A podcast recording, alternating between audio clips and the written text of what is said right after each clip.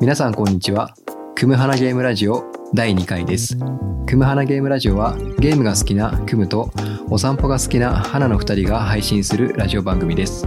ゆるく楽しく安全にを大切に僕たちがその時感じた心の動きを記録して後から振り返ることを目的にそれぞれの趣味と心の動きの話などをしています。ということで花さん、はい。えー今回もよろしくお願いしますよ。ろしくお願いします。第2回ということで、はい。あの前回1回目うん。収録終えてみて、うん。どうですか？おあまりにもナチュラルな感じだったので、うん。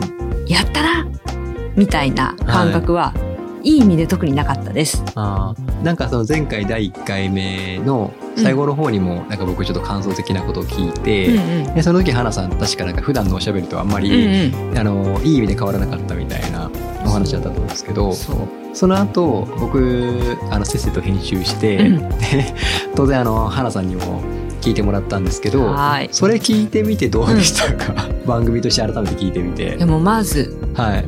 クムさんのはい。プロの仕事、プロの仕事、うん。びっくりしました。ありがとうございます。あの仕上げ方、あの編集の仕方、お見事でした。ああもう嬉しいお言葉。ありがとうございます。はいそうちょっと頑張って編集した甲斐がありました、でまたねあの2回目以降もうん。継続して、はいあの配信していきたいと思いますので、はい。あのよろしくお願いしますこちらこそです。で花さんまあちょっとこのラジオですねうん。あの記録的な意味意味もうん。含めてうんちょっと配信していきたいと思っているので、はい。まあちょっと毎回これから最近思ったこと最近感じたこと最近あったこととかうんっていうのをうんちょっと最初にシェアし合いたいなって思うんですよ。はい。どうですか？そのここ1週間ぐらい、うんうん。何かこう目新しいトピックというか、うん何か体験したこととか、うん。何かありますか？あります。おおなんでしょう？腰痛が良くなりました。おおなんかそれはそれはあれあそういえばなんかちょっと前言ってたかもしんないですうね。ん、そうなんです。ここ、えー、1ヶ月、うん、もしかしたらそれ以上腰が重たかったんですよね。うん。うん。痛いとかじゃなくて。痛みまではいかないんですけど、ん。あ、重たいなーうーんっていううん。感じ。うんうんうん。それはなんか何かがきっかけで痛めたとか、それがよくわからなくて、うんストレッチをしてみたり、うん。あとは荷物の持ち方を変えてみたり、いろいろ試してはみたんですけど、うん。一向に良くならなくて困っていました。はい、それがなんと、うん。この一週間ぐらいで、ほぼ気にならなくなりました。えそれは、まあ、そそこに至るまで、うん。なんかいろんなことをやったそう。持ち方変えたりとかっていう話もあったけど、うん。結局それらが効いたかどうかっていう感じでもないってこと？いや、原因がもう突き止められたんです。をなん分でかったんです、原因が。うん、ポッケに手を入れていたこと。えそれ別に普通じゃなくって？私、1日3時間ぐらい歩くんですよ。ああ最最初に第1回で言ってましたよね 紹介してくれたように。はい、3時間人はポッケに手を入れて歩き続けると明らかに重心がおかしくなるんですね。うーんその変な重心で歩き続けたことによる腰痛でした。なるほどそえじゃあそれをポケットに手を入れるのをやめたってことですか？う。やめました。えーでもまだ寒いっすよね手真っ赤。あ真っ赤にしながら歩いてる真っ赤にしながら歩いてます。あそういうこと？そう。辛い。辛い辛いけど腰痛よりはまだマシです。なるほどあはいじゃあ腰痛よりも寒さよりも寒さに手を凍えさせながらそ歩く方がまだいいっていうう。まだいいです。ま全然いい。っていうのが最近のはい私の大きな出来事でした。じゃあ、クムさん。僕はですねなんかやっぱり気がついたら仕事とかいつもやってるんですけど、うんうんなんか今の働き方があのフリーで制作関係の仕事をやっているっていうのもあって、うんうんやっぱそこの締め切りに追われていたりとかうんっていうのはしがちなんですけど、うんでもやっぱその中でもそう最近花さんだったりとか、うん身の回りの人たちとかを見てると、なんか自分と向き合ってる人多いんですよね。で花さんもそのお散歩をしてる時にうん。あの自分でなんかそのいろいろテーマを決めてうん。なんか頭の中で思考というか考えを巡らしてみたりとか、いやそういうのをやっていたりしていて、うん。で僕の周りでも最近あのノートとかでうん。読書ノート書いてみたりとか、うん自分のそのアイディアとかをノートに記していたりっていう人たちがうん結構いてうん。それを見て僕もあちょっと真似してみようって思ってもともと持っていたうん。A4 サイズぐらいの大きなノートなんですけど、うん。あそれに本の感想だったりとか、あとその本の感想のどこどこが気になったとか、うん。うん。なんかそういうのを書き記していますね。昨日とかだと、うん。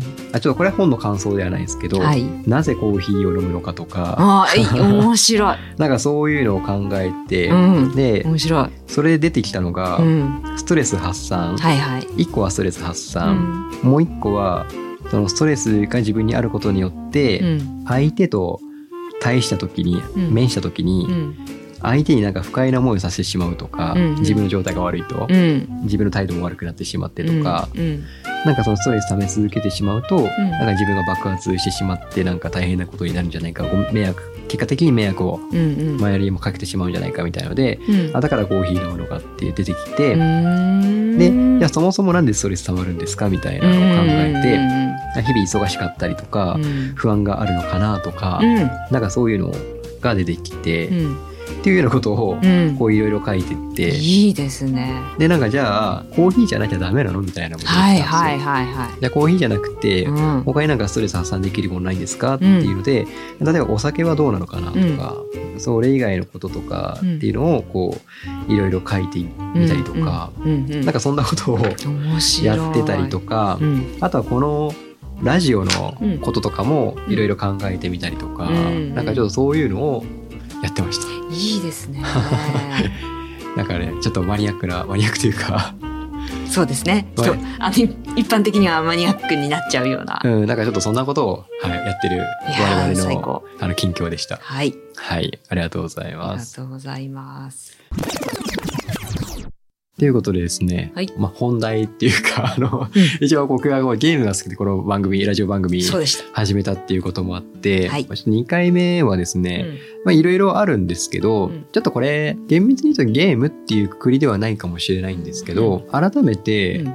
面白いってなんだろうなって思ったうんんですよ。ん。いい問いですね。ゲームに例えると、それが面白いゲームって何ですかみたいな話になってくると思うんですけど、うん。それを考える時に、うん僕たち年末にうん映画のうん「スラムダンク見に行ったじゃないですか。はい、来ました。で僕それ見た時に花さんの感想が、うん映画を見終えた時のうん。感想第1番が、うん。私ものすごい疲れましたっていうことを言われて、うんでそれ聞いた時に、あ映画つまんなかったのかなって思っちゃったんですけど、うん実はそうじゃなくって、うんどう思ったんでしたっけ？いや、もう、いい試合したなっていう疲れですよね。そのいい試合したなっていうのはんどういう誰目線でいい試合したかそれ私、もうメンバーだったんで、三能と戦ったんで、はい疲れたわけですよね。ってことなんですよね。あの一試合一試合終わって、あの湘。北の一員としてそうそうそう。プレーし終えたとプレイし終えました。丸2時間ちょっと。そう、長かった。いやなんかそれ聞いた時にそれって花さんにとってうん。「スラムダンクが面白かったっていう話なんですか？それって面白さと直結するのかなどうかなって思ったあ、のもう直結します。ああ、うん。えそれもうちょっと言語化すると、うん。なんかその1試合やりましたっていうのはもちろんその言葉の意味はわかるんですけど、うんうん。なんかもう少しなんかそこのなんだろうな。うん。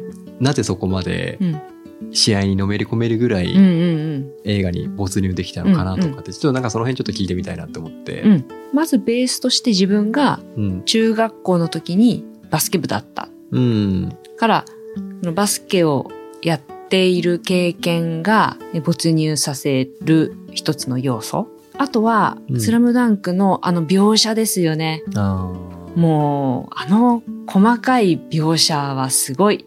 これ、うんバスケ部だった人、みんな多分あれ見たら一試合やった感じになっちゃう。なるほど。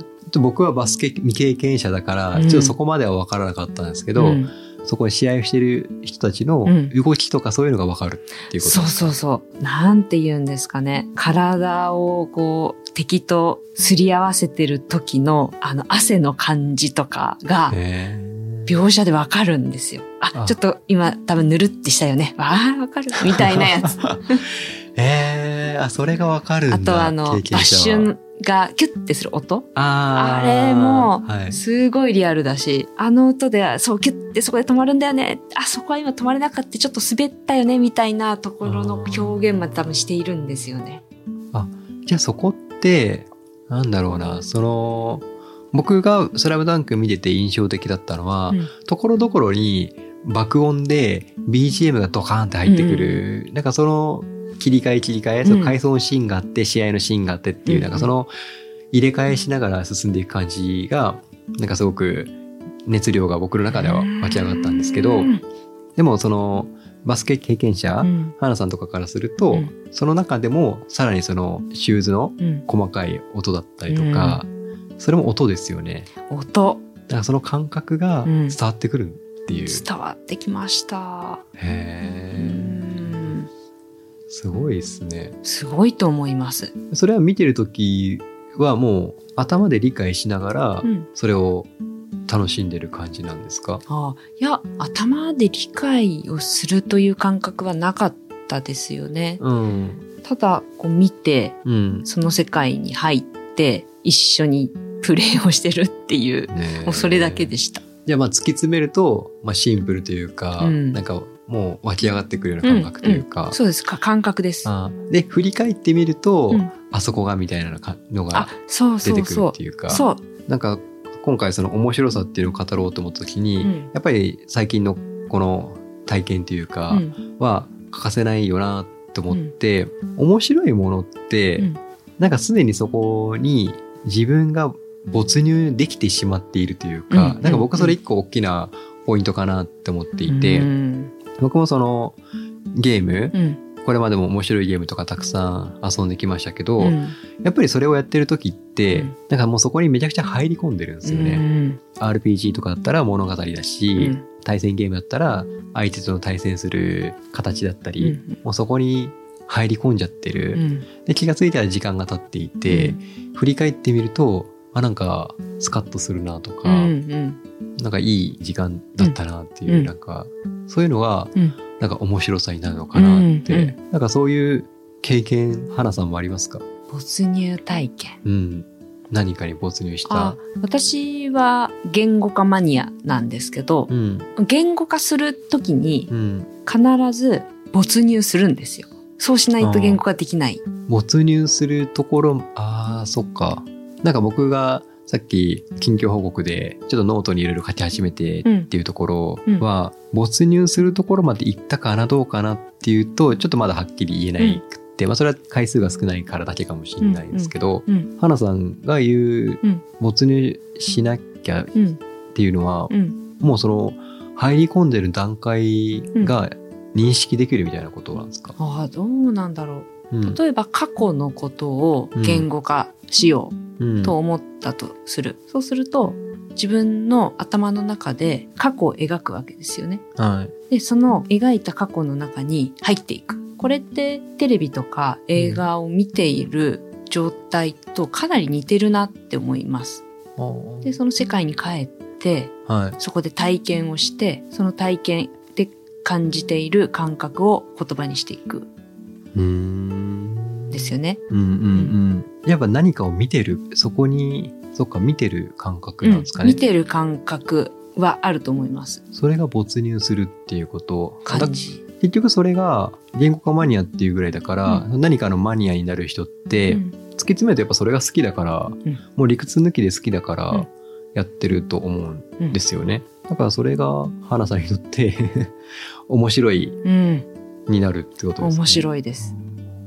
なんかよく僕子供の頃とかにもうゲームが好きすぎて、夜ゲームすると怒られるんですよ。うんうんうん。あのー夜ゲームししてたらダメですよとって言って親から、うん、ダメだよって親から怒られたりとかうん。するから、やっぱりそのゲームができる時間って、うん。学校から終わって、うん。夕方からうん。夜、夜もうん。夕食を食べる前までみたいな、あ結構厳しい。厳しい、あ、でも僕の家ではそれが普通で、うん。もう夕食、あの、昔の家だから、うん。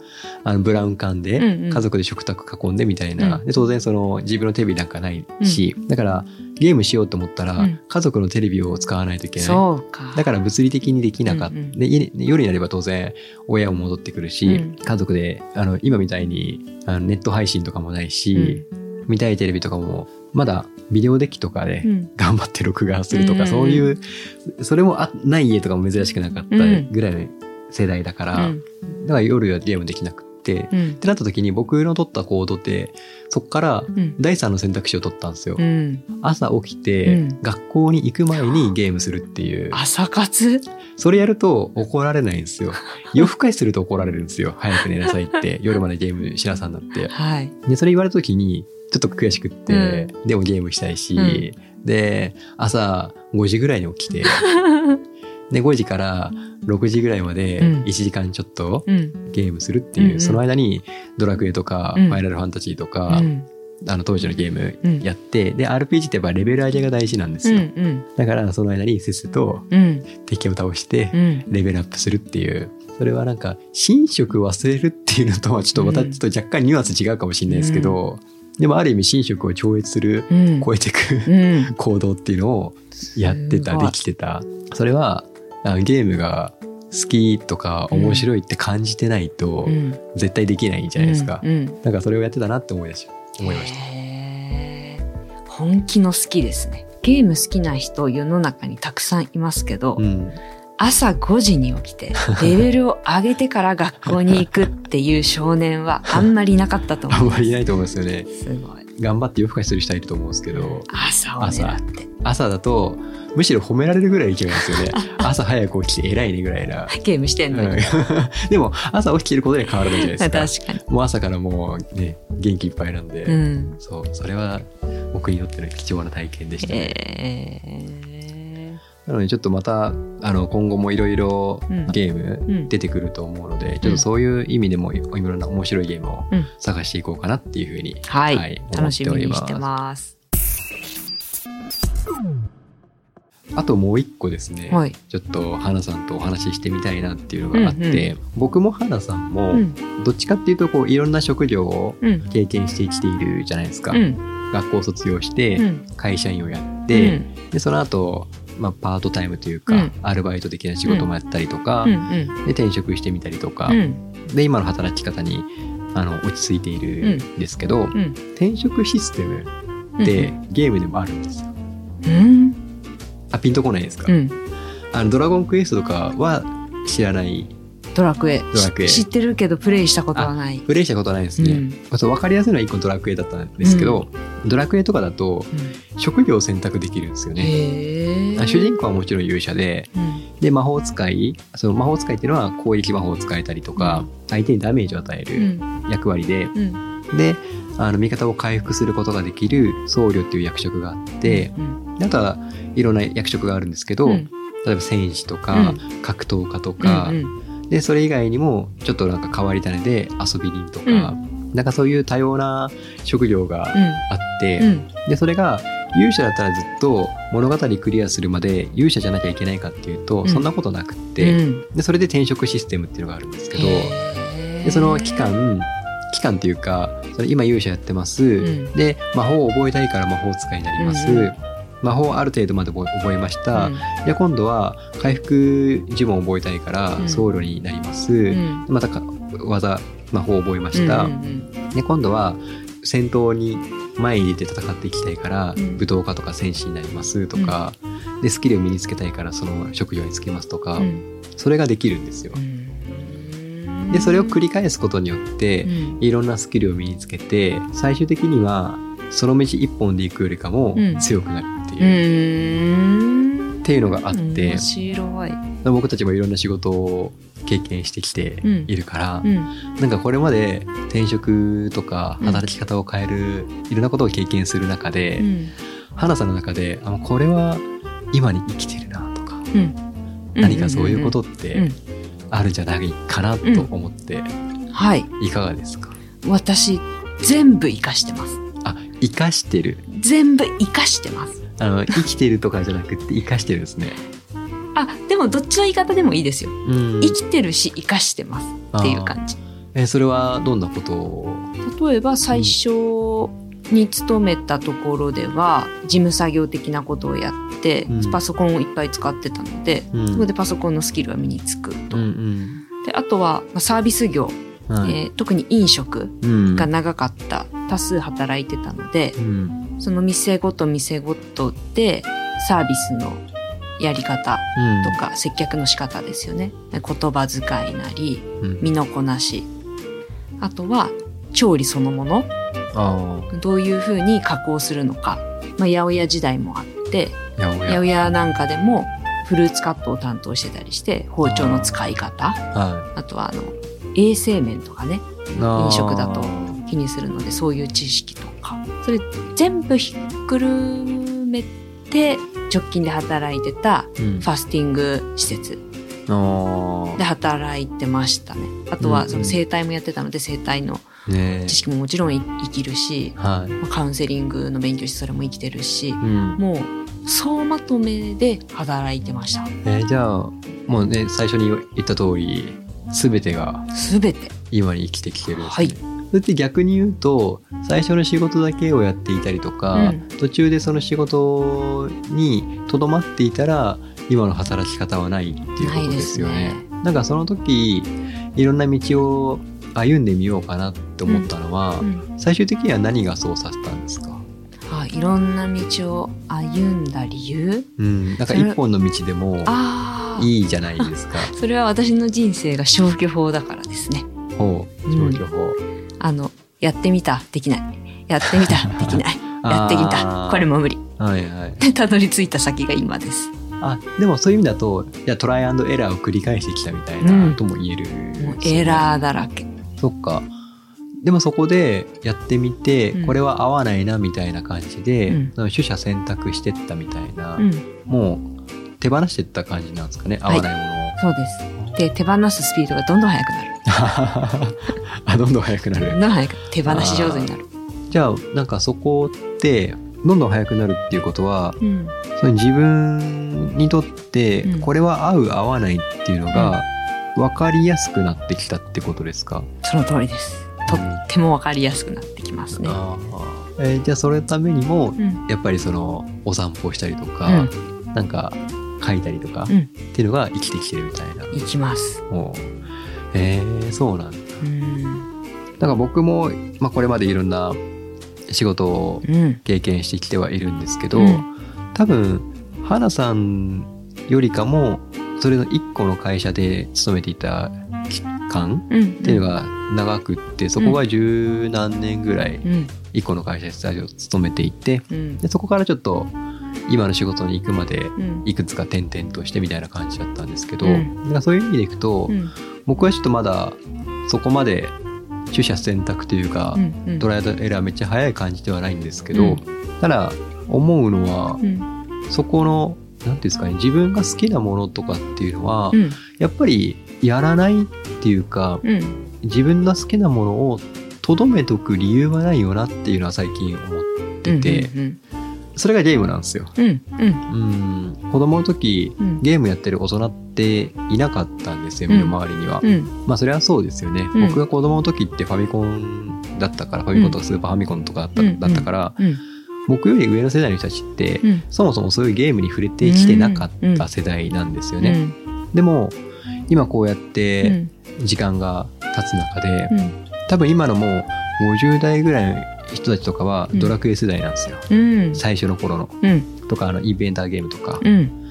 だから今のもう50代以上の50代とか60代前後ぐらいの人たちとかからはうん。もうパソコンとかうん。ゲームとかに触れてきてる世代も珍しくなくって、うん。ってなると意外と大人になってもゲームやってる人たちってうん。いるんですよね、うん。だからそれがさっきもお話をしたうん。面白いっていうことうんやっぱり自分が子供の時にやってきてるものってどっかで今でもつながってて、うんもちろんこれだけ今いろんな映画とか、うん。漫画とかエンタメ作品いっぱいあるうし、ん。あのゲームって言っても本当にゲームもいっぱいあるじゃないですか、うん。あスマホでもゲームできるし、もちろんこう、任天堂スイッチとかプレイステーション4、5、Xbox、ねいろんなゲームがあって、パソコンでもゲームできるし、でも、なんかそこで、なんか面白いものがあるのに、うんやらないのはもったいないよなって思って、うん。で、そう、それでゲームも復活させてるみたいな。あ、いいですね。そうそう、そういうのすごいいいと思います。うん。大人になってからも自分のやりたいの気持ちに素直になるってすごい大事なことだし、うん。多くの大人が忘れてることだと思います。そう。なんか、忘れますよね。うん、忘れます。自分が何を好きだったかとかって、多分ね、働き始めて、みんな通る道なんじゃないですかね。うん、そうですね。仕事が忙しくなったりとか、うん家庭を持ったり、でうん子供ができる人もいるだろうし、うんそうじゃなくても、例えば親とか家族関係とかで何かあったりとか、ってなるとやっぱり優先順位が、うんうん自分が楽しむことが優先順位からどんどん外れていく。うんこれやるのが楽しいよりかも、あれやらなきゃ、仕事やらなきゃ、家族のことやらなきゃ、他のことやらなきゃみたいな、うん。なんかそういうのが多くなってくると、うん。好きなことが後回しになってくるのかなって、うん。結果的にゲームが消滅していくのかなっていうふうにちょっと思ってて。うん。なんかそう、だからちょっと好きなことは、やっぱりやり続けるうん。ことが大事なのかなっうてん。思ってます。そう思います。あの罪悪感うんなくね。あーあー、でもね、そこは罪悪感やっぱまだ感じ感じますね、ゲームやってて。うんうん。この、このゲームやってる時間、本読んでもっと勉強した方がいいんじゃないかなとか、あとその、SNS とかもっと頑張っうてん。励まなきゃなとかって思うんですけど、うん。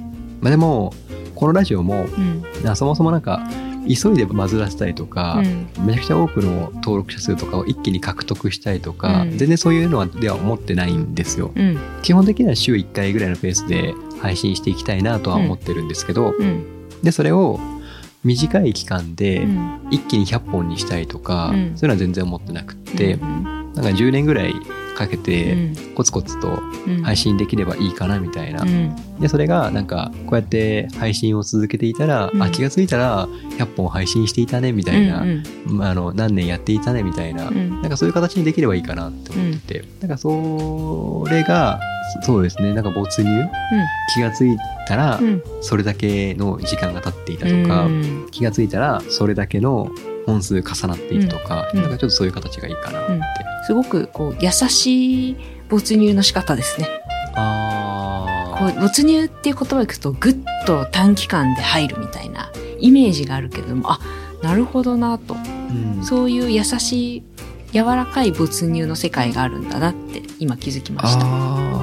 そうですね、うん。なんかそうえいって入って、うん。でその、ね、短い期間で 気合い入れて、やる方法も確かにうん。あるしそれも没入ですね、うん。あでもそう僕の中ではやっぱり長いスパンで見てますね、うんうん。まあこの番組最初にもゆるく楽しく安全にっていうことを 言ってて、もちろん気合い入れてうん。腹くくってうん。やるのは大事なんですけど、うん。でそれをやらなきゃいけない場面もあるとは思うんですけど、うん。少なくともこのラジオでそれはいらないかなと思ってて、うんなん確かかそんな感じで、はいゆるく続けていければいいかなとに。はい。思っております。